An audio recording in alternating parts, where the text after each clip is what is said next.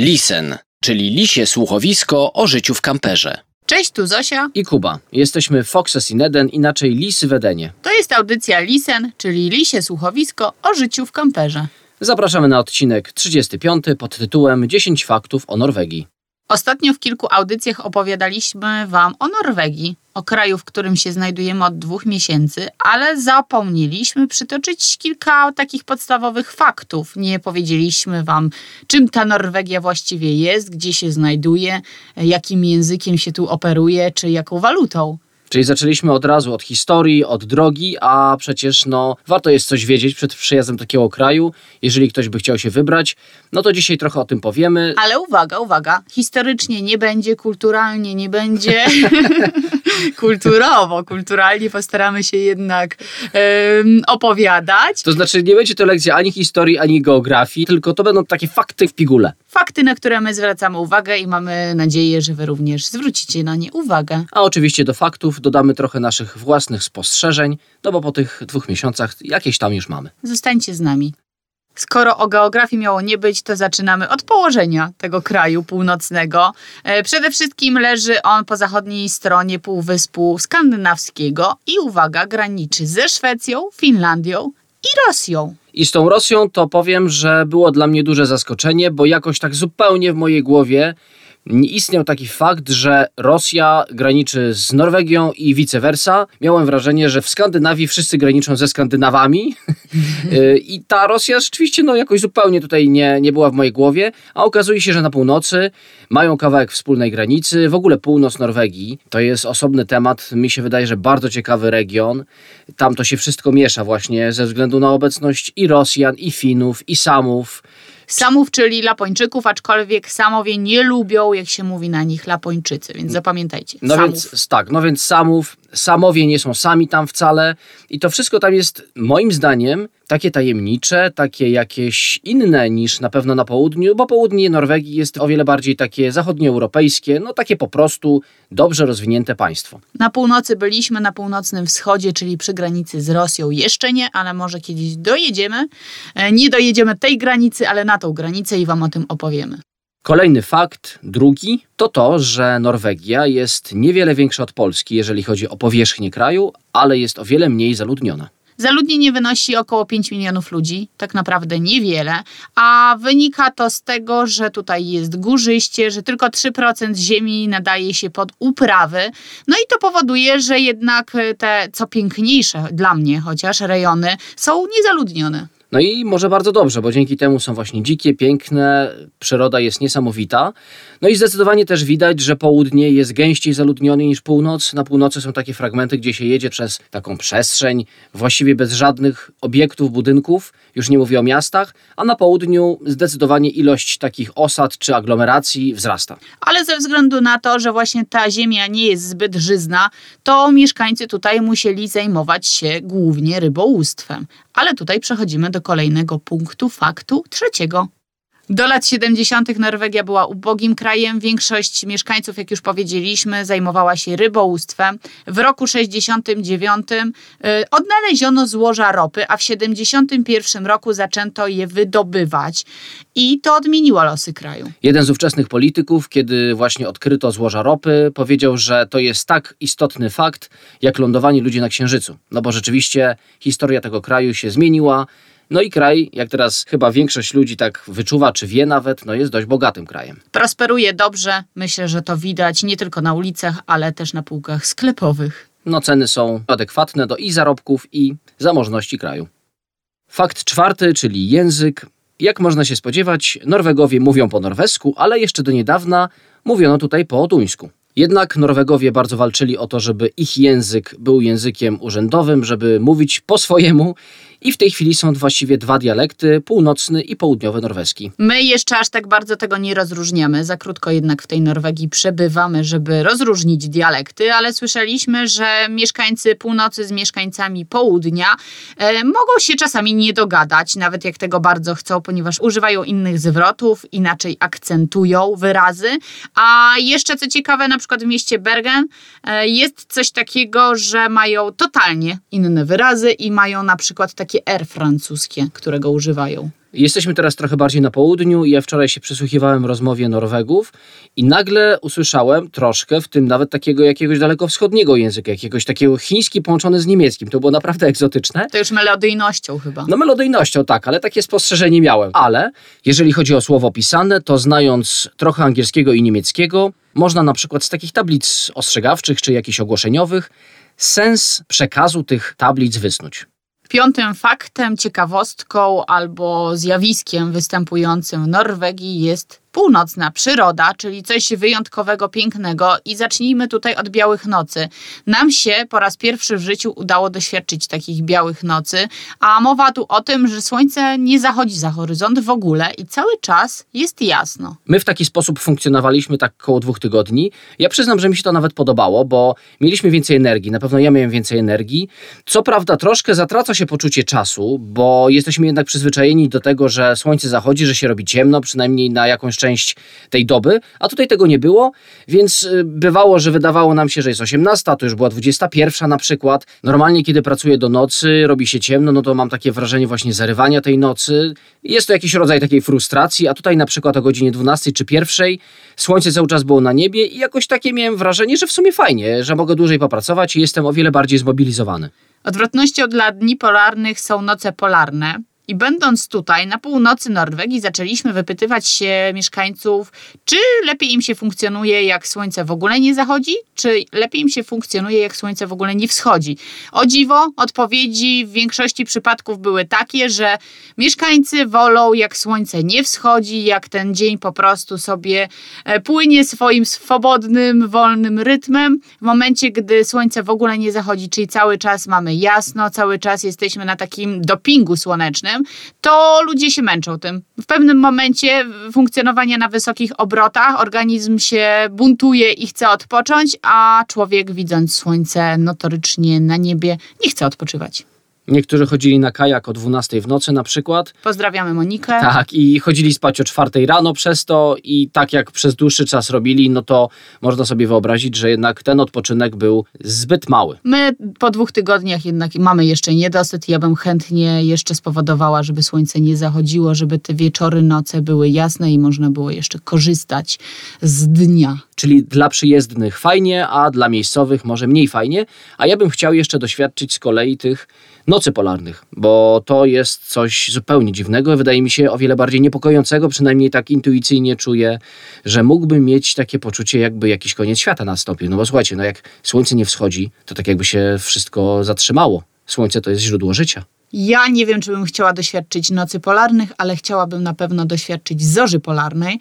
E, no a jak już mamy noce polarne, to pewnie jest większe prawdopodobieństwo takiego wystąpienia zorzy, więc moglibyśmy jednak na jeden wyjazd wspólny zmiana jeszcze pojechać. Mniej więcej w ciągu pół minuty, zmiana zdania o 180 stopni. A no. czym jest zorza polarna? Jeszcze myślę, że warto powiedzieć. Nie każdy pewnie ją widział, może nawet nie każdy o niej słyszał. Zorza polarna, czyli aurora borealis, to jest takie zjawisko atmosferyczne, kiedy wiatry słoneczne powodują, że cząstki uderzają w atmosferę Ziemi, no i zderzając się, wyzwalają piękne kolory, tak można w skrócie powiedzieć, trochę laicko, no ale generalnie są to piękne kolory na niebie. Tak, jak ja bym miała zdefiniować, czym jest zorza polarna, powiedziałabym, że to jest taniec kolorów na niebie. No i właśnie podobno to bywa bardzo spektakularne zjawisko. Nie można go do niczego innego porównać. Kolory są od pomarańczu, tak, przez zielony, przez niebieski. No taka tęcza nocna, można powiedzieć, na niebie. Nie widzieliśmy tego, więc ciężko nam to jest opisać, ale brzmi niesamowicie i ludzie, którzy ją widzieli, naprawdę, naprawdę byli zachwyceni. W okolicach miasta Tromso czy na Lofotach na północy Norwegii można tego doświadczać już od początku września.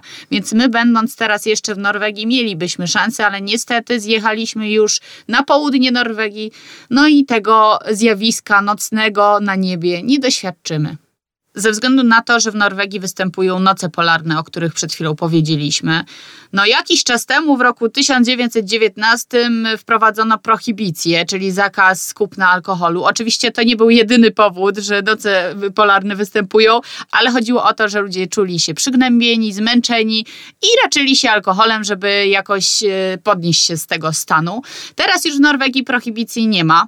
Jest za to coś takiego jak monopol na alkohol, czyli sklepy alkoholowe, państwowe sklepy alkoholowe i ten alkohol kupić można, ale już w wyznaczonych dniach i godzinach. Sklepy nazywają się Win Monopolet. Nie ma ich wcale tak dużo, to znaczy nie jest tak, że są na przykład w każdej miejscowości. W Polsce raczej monopolowy jest w każdej najmniejszej wiosce, a tutaj trzeba czasem jechać parę dziesiąt kilometrów, żeby kupić ten alkohol wysokoprocentowy, bo w normalnym takim spożywczym sklepie można dostać alkohole, piwa, cydry do 4,75%. Trzeba jechać. tak powiedziałeś. No nie wiem, czy trzeba jechać. Można nie jechać. Trzeba jechać, jeżeli się potrzebuje. I wtedy w takim Win Monopolet dostaniemy alkohole powyżej tych 4,75. Ale tutaj y, musimy przyznać, że złożyliśmy taką wizytę w takim sklepie, głównie z ciekawości, żeby nie było. No i ceny są, no jeżeli porównamy je z takimi polskimi, są naprawdę dość wysokie. Myślę, że nie ma co porównywać do cen y, w Polsce. Po prostu trzeba się otworzyć na korony norweskie i się nimi już posługiwać. Ale jeżeli mowa o odwiedzinach takiego sklepu, możemy kupić alkohol mniej więcej w godzinach 10, 18 od poniedziałku do piątku i 10, 15 w soboty. Oczywiście to też zależy od danego sklepu. Spotkaliśmy się z tym, że nawet w poniedziałki i wtorki takie sklepy monopolowe były zamknięte. I tutaj mała uwaga, jeżeli ktoś ma poniżej 20 lat, nie kupi alkoholu powyżej 20 32%. Prawie się zgadza. 22-21%. A jeżeli ktoś będzie bardzo potrzebował alkoholu w niedzielę wysokoprocentowego, to go nie dostanie. Może sobie upędzić sam. A to prawda, bo podobno dużo Norwegów za zezwoleniem państwa robi własne piwa i własne alkohole mocne. Ciekawostka siódma to są tunele. W Norwegii jest naprawdę bardzo dużo tuneli i w rankingu 10 najdłuższych tuneli świata Norwegia ma aż 3. Najdłuższy tunel w Norwegii nazywa się Lardal i ma 24,5 km.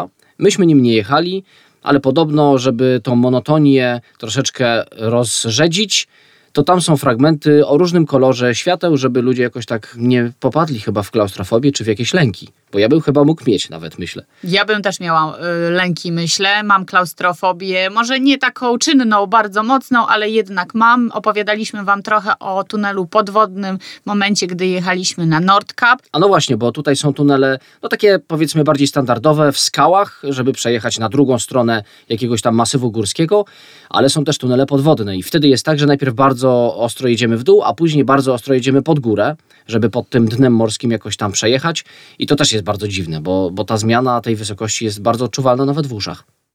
Wracamy do spraw przyziemnych z tych tuneli e, i chcielibyśmy Wam powiedzieć o punkcie ósmym, a mianowicie o zmieniających się cenach paliw. Jeszcze przed przyjazdem do Norwegii doszły nas słuchy, że warto tankować w niedzielę wieczorem, poniedziałek rano i w czwartki, ponieważ paliwo jest wtedy najtańsze. Sprawdziliśmy to, zauważyliśmy też, że we wtorki, w środy, w soboty paliwo może być i drogie, i super tanie. Jak przejedziemy kilkadziesiąt kilometrów, rozmawialiśmy z lokalsami i powiedzieli, że kiedyś faktycznie były dni, kiedy paliwo zawsze było tanie. Teraz się to zmienia i nie zmienia się to tylko dniami, ale zmienia się to też godzinami, czyli o 10 możemy mieć super tanio, o 11 już możemy mieć drogo, po czym o godzinie na przykład 15 znowu mamy jakiś upust na paliwie. Czyli reguły nie ma raczej, trzeba jeździć i tak liczyć na to, że cena będzie gdzieś mniejsza. Wyczekiwać. Regułą jest raczej to z kolei, że stacje samoobsługowe, a nie jest ich wcale mało, są tańsze zwykle. Dość logiczne, nie ma po prostu takich kosztów. Cena paliw w Polsce to jest 5,5 zł, teraz powiedzmy za litr oleju, a tutaj jest 6,20, 6,50 przeliczając na złotówki, więc myślę, że i tak nieźle. Natomiast skoro państwo ma dostęp do złóż ropy, ja się w ogóle nie znam na takich biznesowo ogólnoświatowych sprawach typu cena y, baryłki, ale mi by się wydawało, że ta cena będzie naprawdę niższa, że będzie taka jak na przykład w Ameryce, w Stanach Zjednoczonych, gdzie no jednak zarobki są wyższe niż w Polsce, a ceny paliw są drastycznie niższe. Niższe jednak w stosunku chociażby do Polski są możliwości poruszania się, szybkiego poruszania się po drogach, ponieważ ograniczenia prędkości są tutaj naprawdę wysokie. I tutaj przeszliśmy płynnie do punktu dziewiątego, do dziewiątej ciekawostki, o której dzisiaj opowiadamy. Czyli do dróg norweskich. Ale ze względu na to, że to Kuba jest kierowcą naszego mobilnego domu, to myślę, że Kuba powinien się trochę poskarżyć na te drogi, na te ograniczenia, na to, że 300 kilometrów jedziemy 7 godzin. Nie wiem, czy skarżyć. Po prostu tutaj jest tak, że autostrad, takich dróg szybkiego ruchu jest mało. Raczej są w południowej części kraju. Natomiast na północy większość dróg to są takie szosy. Jeden pas w jedną stronę, drugi w drugą. Tam jest ograniczenie zwykle do 80, ale bywa też do 70 km na godzinę. W miejscowościach oczywiście jeździmy 50, ale nierzadko musimy jechać przez kawałek miejscowości 30 na godzinę. Są spowalniające progi, więc no taka podróż rzeczywiście trochę czasu zajmuje. Myślę, że to może dla nas być jakieś takie niekomfortowe, jakieś takie, że się trochę można zirytować, bo mnie czasami to denerwuje. Myślę sobie, kurczę, no ładna droga, prosta droga, a ja się toczę 70 na godzinę, ale Norwegowie mają luz, oni są tacy spokojniejsi, oni mają czas i oni sobie jadą tyle, ile powinni jechać. A powinno się też tak jeździć, jak jest napisane. Nie próbujmy tutaj przekraczać prędkości, nadgonić, żeby być dwie minuty wcześniej, bo mandaty są bardzo wysokie. Myśmy na szczęście nie dostali żadnego mandatu, przynajmniej nic o tym jeszcze nie wiemy, ale bywa, że jeżeli przekroczy się prędkość naprawdę dużo, to można stracić prawo jazdy od razu. Tutaj policja jest bezwzględna, a nawet doszły na słuchy, że używają dronów do sprawdzania tej prędkości albo stoją z lornetkami na wzgórzu i wypatrują kierowców, którzy na przykład używają telefonów komórkowych, także no trzeba tutaj raczej się dostosować, spokojnie jechać. Jak 10 godzin, 300 km jedziemy, no to je jedźmy. Ja bym jeszcze chętnie dodała do tych ograniczeń drogowych promy. To znaczy, nie każdy sobie zdaje sprawę z tego, że wybierając się na taki road trip, na taką wyprawę samochodową dookoła Norwegii albo wzdłuż Norwegii, trzeba się liczyć właśnie z przeprawami promowymi. Szczególnie na wybrzeżu ląd jest trochę poszarpany i Norwegia znajduje się częściowo na takich małych wysepkach. One czasami są połączone mostami czy tunelami, ale czasami nie i właśnie z takiego promu skorzystać trzeba. Po pierwsze to jest dodatkowy koszt, to nie są aż tak wysokie koszta, ale jednak, ale po drugie musimy się liczyć też z tym, że czas naszej przeprawy, wyprawy się wydłuży, bo na przykład jeżeli spóźnimy się na prom, nam się tak zdarzyło, spóźniliśmy się dwie minuty, musieliśmy czekać na kolejny 20 minut i już wszystko się powoli przedłużało. No i ciekawostka dziesiąta nazywa się Friluftsliv, czyli w tłumaczeniu wolnym życie na wolnym powietrzu. Wolne tłumaczenie, wolne życie na wolnym powietrzu, czyli coś, co każdy chyba Norweg bardzo lubi, coś, co od dziecka tutaj Norwegom jest w szkołach, przedszkolach przekazywane, czyli bliski kontakt z przyrodą, aktywność fizyczna, zdrowe życie. Podobno nie ma złej pogody, jest tylko złe ubranie, więc tutaj wymówką na pewno nie jest deszcz, nie jest śnieg, nie jest grad, nie jest temperatura minusowa.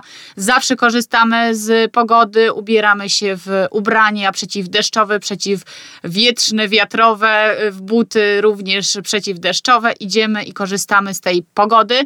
I tutaj też, i tutaj to się zaczyna już od małego. To znaczy w przedszkolach zawsze jest taka przerwa godzinna, czy nawet ponad trochę godzinna na spacer na świeżym powietrzu. I podobno dzieci mają już w przedszkolu przyniesione wcześniej różnorakie ubrania, czy to właśnie na deszcz, czy to jakiś śnieg i tak dalej, i tak dalej. I wtedy sobie takie ubranie przywdziewają, wychodzą i nikt nie narzeka, nikt się nie boi, że bąbelek się przeziębi, że będzie katarek, tylko po prostu ciach i się hartują i myślę, że to jest bardzo dobre podejście. To jest bardzo dobre podejście. Pewnie jakbyśmy tu mieszkali, byśmy mieli takie samo podejście. Na razie jesteśmy tylko i aż turystami i w momencie, gdy były takie dni deszczowe, to raczej chowaliśmy się do naszego kampera i przeczekiwaliśmy te dni. Mimo, że e, ubrania na zimę i ubrania na deszcz też mamy. No tak, ale ja myślę, że i tak jesteśmy całkiem nieźle zahartowani, bo u nas jest tak, że jak otworzymy drzwi, to od razu wpada powietrze, jakie by nie było na zewnątrz.